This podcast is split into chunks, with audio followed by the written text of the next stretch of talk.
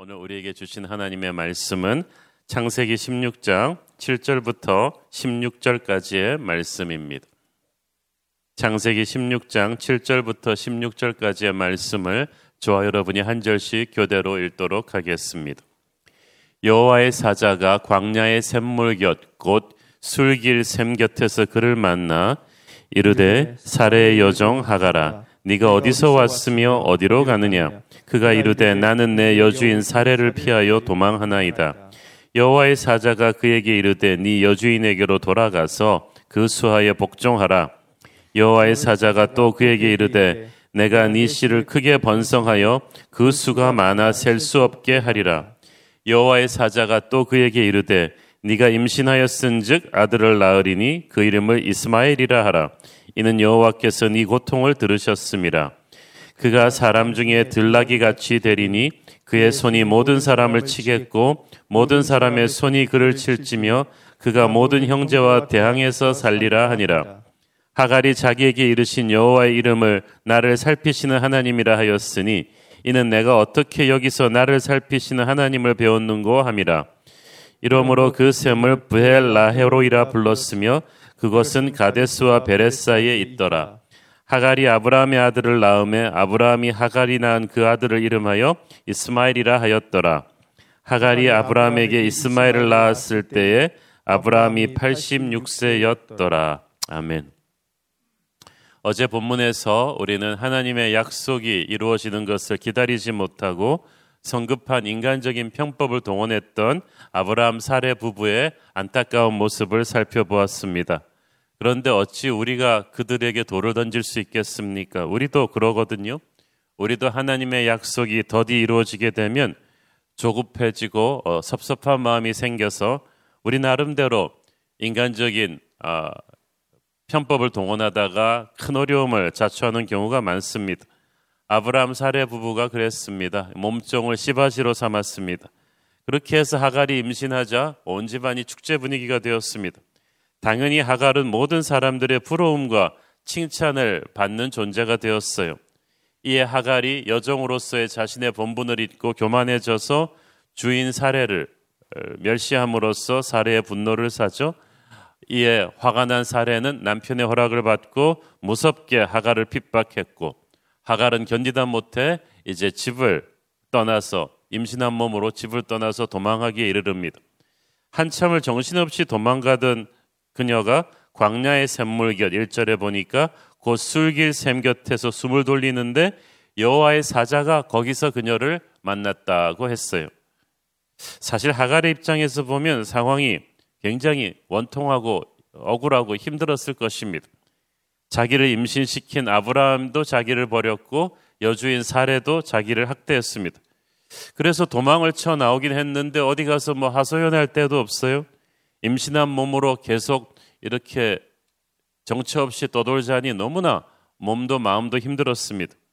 마침내 사람 살지 않는 광야에서 겨우 겨우 한 오아시스를 만나서 절망과 좌절을 씹고 있었는데 하나님이 그때 그녀에게 나타나서 말씀하셨습니다. 하갈은 아무것도 아닌 이방인 여종에 불과했지만 하나님께서 그 하갈을 사랑하셔서 직접 찾아오셔서 말씀하십니다. 성경에 이만큼 또 등장합니다, 하갈이. 하나님은 우리가 학대받을 때 우리의 처지를 알아주십니다. 상처를 입고 고통으로 신음하며 현실부터 도망가고 싶을 때를 아십니다. 우리를 고아와 같이 버려두지 않으시고 하와와 같이 미천한 종 옆에도 와서 주십니다. 그러므로 우리는 그 하나님의 인자하신 그 음성을 기다려야만 합니다. 8절에 보니까 사례의 종 여종 하가라라고 부르시죠. 이것은 하나님께서 하갈에게 네가 누구인지를 정확하게 알라고 다시 한번 상기시켜 주시는 거예요. 너는 여종이다. 주인의 뜻을 따라야 된다. 네가 주인이 못 가지는 아기를 가지게 되었다고 해서 잠시 교만해져서 주인을 무시함으로써 이런 일이 벌어졌다는 것을 부드럽게 상기시켜 주는 것입니다. 하나님께서는 하갈이 자기가 누구인지를 깨닫고 이 문제에 얽힌 실타리를 풀어가기를 원하셨습니다. 네가 어디서 와서 어디로 가느냐고 물으셨어요. 하나님이 몰라서 물으시는 게 아닙니다. 선악과를 먹고 숨고 있는 아담 이브에게 하나님께서 아담아 네가 어디에 있느냐고 물으셨습니다. 모르셔서 물으셨겠어요? 다 알면서 물으셨습니다. 이 질문에는 하갈 자신에게 자신의 인생을 스스로 되돌아보라는 하나님의 뜻이 담겨 있습니다. 기억 상실증 환자의 문제는 두 가지죠. 첫째는 이때까지 자기가 살아온 과거를 기억하지 못하는 것이고, 둘째는 과거를 모르니까 앞으로 미래를 어떻게 살아야 될지를 모릅니다. 그러므로 하갈에게 던져진 이 질문, 네가 어디서 와서 어디로 가느냐?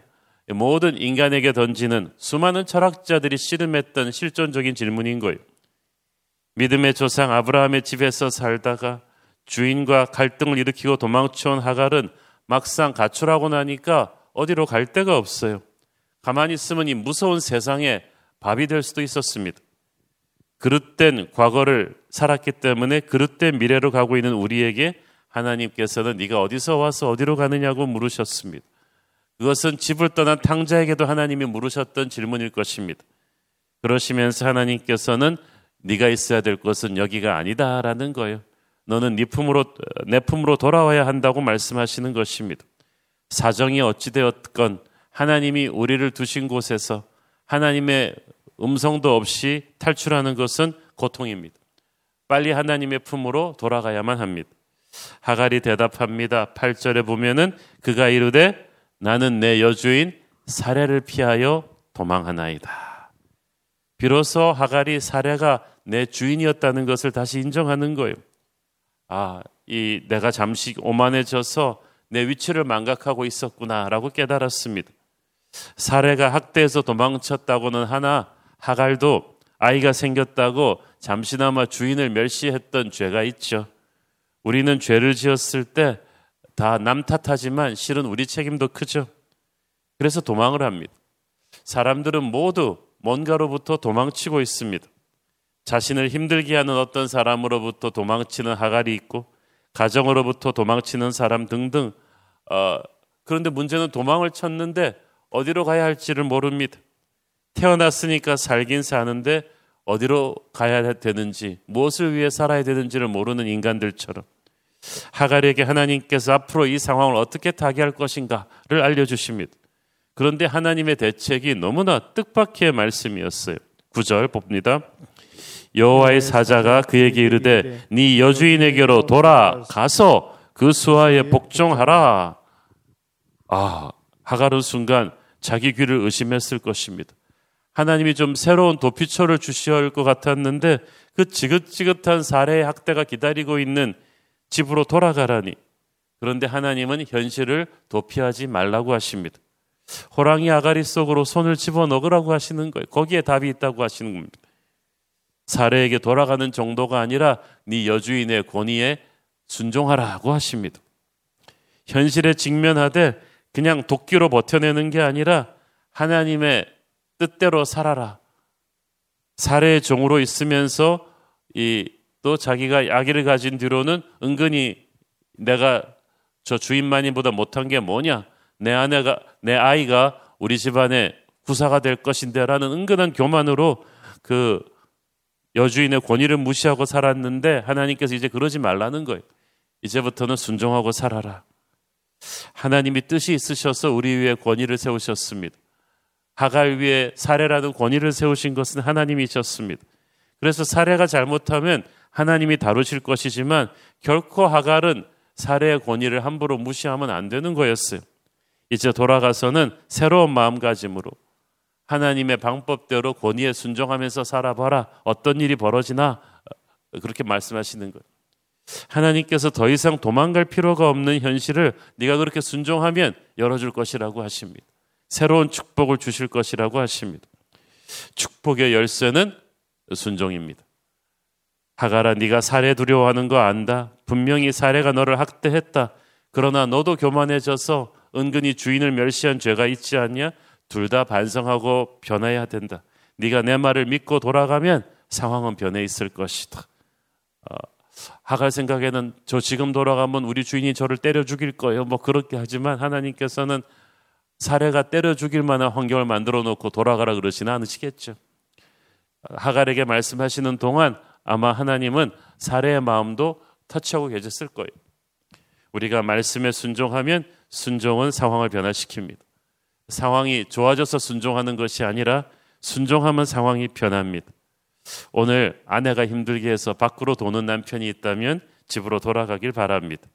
남편이 힘들게 해서 또 집에서 마음이 떠난 아내가 있다면 역시 가정으로 돌아가기를 바랍니다.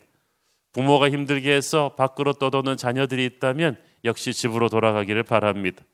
말씀대로 그 권위에 순종을 해 보는 것입니다. 깨어진 관계로 다시 돌아오게 하는 열쇠는 순종입니다. 순종하는 사람에게 하나님은 불가능할 것 같았던 메마른 현실 속에서 오아시스가 터지게 하십니다. 이때까지 계속 실패했던 장소라고 해도 순종하고 하나님의 방법으로 다시 시작해 보는 거예요. 그러면 기적이 시작될 것입니다.